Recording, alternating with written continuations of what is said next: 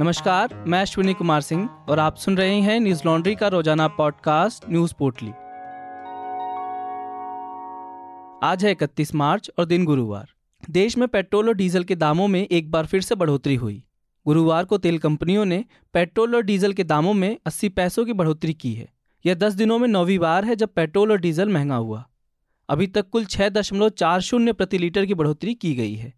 आज की वृद्धि के बाद दिल्ली में पेट्रोल का रेट एक सौ एक दशमलव आठ एक रुपये प्रति लीटर हो गया। वहीं डीजल तिरानवे दशमलव शून्य सात प्रति लीटर पहुँच गया है।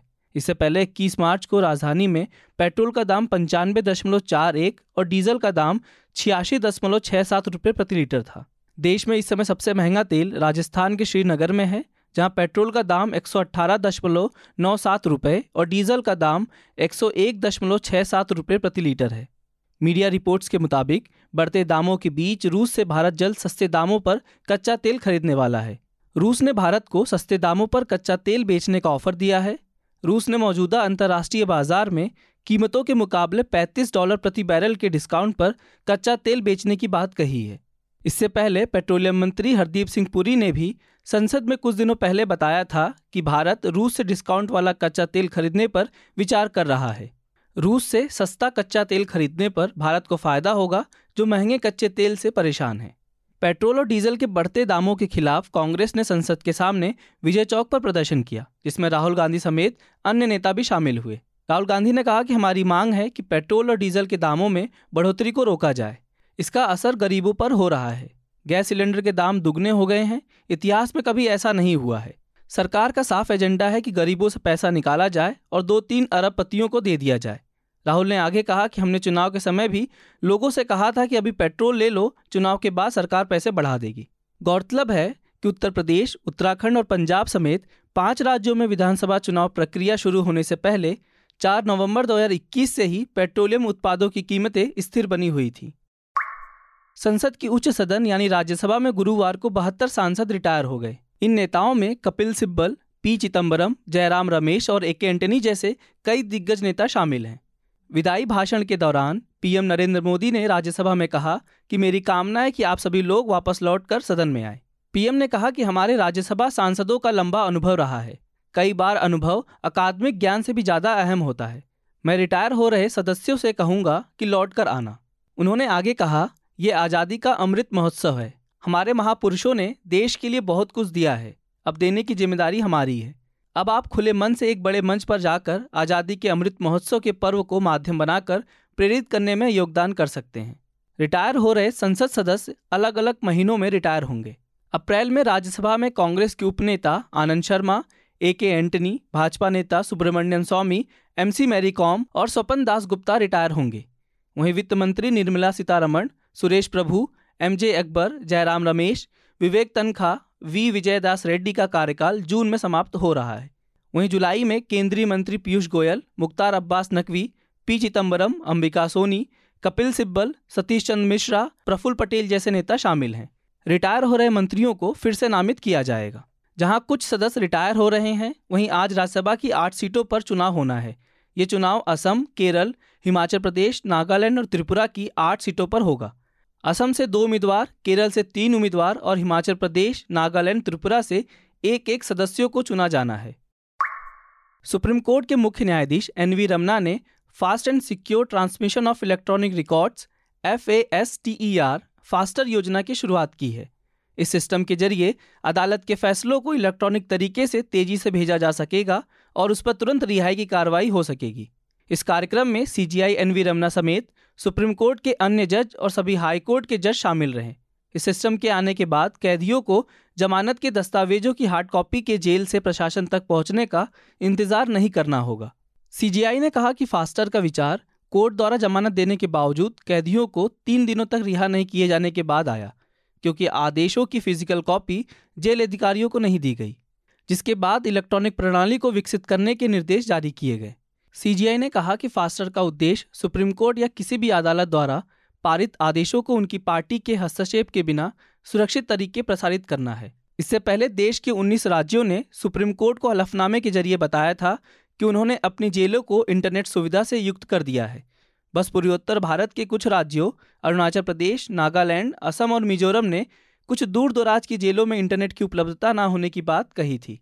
बाकी सात राज्यों ने इस महत्वपूर्ण परियोजना पर अमल करने को लेकर हलफनामा दाखिल नहीं किया था, जिसके बाद सुप्रीम कोर्ट ने सभी राज्यों और केंद्र शासित प्रदेशों के मुख्य सचिवों को आदेश दिया था कि अपने यहाँ की हर एक जेल में समुचित स्पीड वाला इंटरनेट सुविधा सुनिश्चित कराए।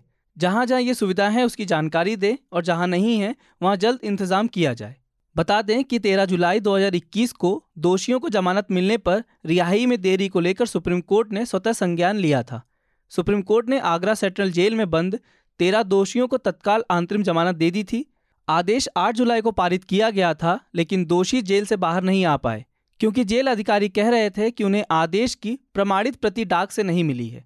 अपराध करने के समय किशोर होने के बावजूद दोषियों ने 14 से 20 साल जेल में बिताए थे।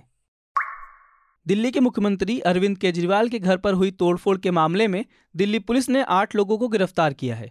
न्यूज़ एजेंसी पीटीआई के मुताबिक इस मामले में और भी लोगों की गिरफ्तारी हो सकती है।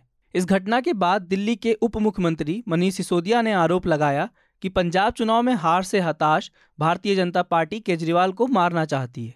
इस बीच एनडीटीवी की खबर के मुताबिक आम आदमी पार्टी विधायक सौरभ भारद्वाज ने इस मामले में दिल्ली हाईकोर्ट का रुख किया है। उन्होंने दिल्ली पुलिस के खिलाफ हाईकोर्ट में याचिका दायर की है।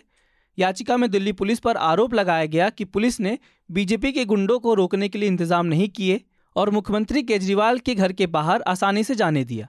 याचिका में सौरभ भारद्वाज ने आर्टिकल 226 के तहत दिल्ली पुलिस के खिलाफ एफआईआर दर्ज करने के साथ ही एक स्वतंत्र एसआईटी के ज़रिए पूरे मामले की जाँच कराने की मांग की है। उन्होंने कहा कि इस मामले में जल्द से जल्द जाँच शुरू हो ताकि सबूतों से छेड़छाड़ ना हो सके। बता दें कि विवेक अग्निहोत्री की फ़िल्म द कश्मीर फाइल्स को लेकर अरविंद केजरीवाल ने विधानसभा में बयान दिया था। जिसको लेकर बुधवार को भारतीय जनता युवा मोर्चा ने मुख्यमंत्री अरविंद केजरीवाल के आवास पर विरोध प्रदर्शन के साथ साथ तोड़फोड़ की थी। तोड़फोड़ में शामिल रहे भारतीय युवा मोर्चा के अध्यक्ष और सांसद तेजस्वी सूर्या ने कहा कि केजरीवाल को लगता है कि एक विशेष समुदाय को खुश करने के लिए बार बार हिंदुओं की आस्था को ठेस पहुंचाकर वो बच जाएँगे। हिंदुओं पर हुए अत्याचारों को झूठा बताने वाले केजरीवाल के बयानों से यह स्पष्ट है कि उनके लिए कश्मीरी पंडितों की दुर्दशा उपहास का विषय है। रूस और यूक्रेन में छत्तीसवें दिन भी जंग जारी है। भीषण युद्ध में सेना के जवान और आम नागरिक मारे जा रहे हैं। इस बीच रूस ने गुरुवार को यूक्रेन के मारियोपोल में संघर्ष विराम की घोषणा की है। मीडिया रिपोर्ट्स के मुताबिक, इस बंदरगाह शहर में पाँच हज़ार से अधिक लोग मारे गए हैं। रूस ने मारियोपोल में नागरिकों को निकालने के लिए स्थानीय संघर्ष विराम की घोषणा की है। रूस के रक्षा मंत्रालय ने कहा कि रूस के नियंत्रण वाले बर्दियांस्क बंदरगाह से होते हुए मारियोपोल से जापोरेजिया तक ह्यूमैनिटेरियन कॉरिडोर गुरुवार सुबह दस बजे से खुलेगा। रूस के रक्षा मंत्रालय ने कहा कि आम नागरिकों की निकासी को सफल बनाने के लिए उसने संयुक्त राष्ट्र शरणार्थी उच्चायुक्त यूएनएचसीआर और रेड क्रॉस की अंतर्राष्ट्रीय कमेटी की प्रत्यक्ष भागीदारी के साथ मानवीय अभियान को अंजाम देने का प्रस्ताव रखा। युद्ध विराम के बीच यूक्रेन के राष्ट्रपति वोलोदिमीर जेलेंस्की ने अपने ताज़ा बयान में कहा कि यूक्रेन के डोनबास पर नए हमलों के लिए रूसी सेना का निर्माण देख रहे हैं और हम इसके लिए तैयारी कर रहे हैं। बता दें कि रूस के राष्ट्रपति व्लादिमीर पुतिन के सैन्य कार्रवाई के आदेश के बाद 24 फरवरी से लगातार यूक्रेन में हमले किए जा रहे हैं। यूक्रेन में युद्ध शुरू होने के बाद से मारियोपोल रूसी बमबारी से सबसे ज़्यादा प्रभावित शहरों में से एक रहा है। न्यूज़ लॉन्ड्री 100 प्रतिशत विज्ञापन मुक्त प्लेटफॉर्म है। जिसका मतलब है कि हम किसी भी सरकार या कॉरपोरेट से विज्ञापन नहीं लेते। हम आपके समर्थन से चलते हैं। हम ऐसे ही स्वतंत्र होकर काम कर सकें। इसके लिए न्यूज़ लॉन्ड्री को सपोर्ट करते रहिए।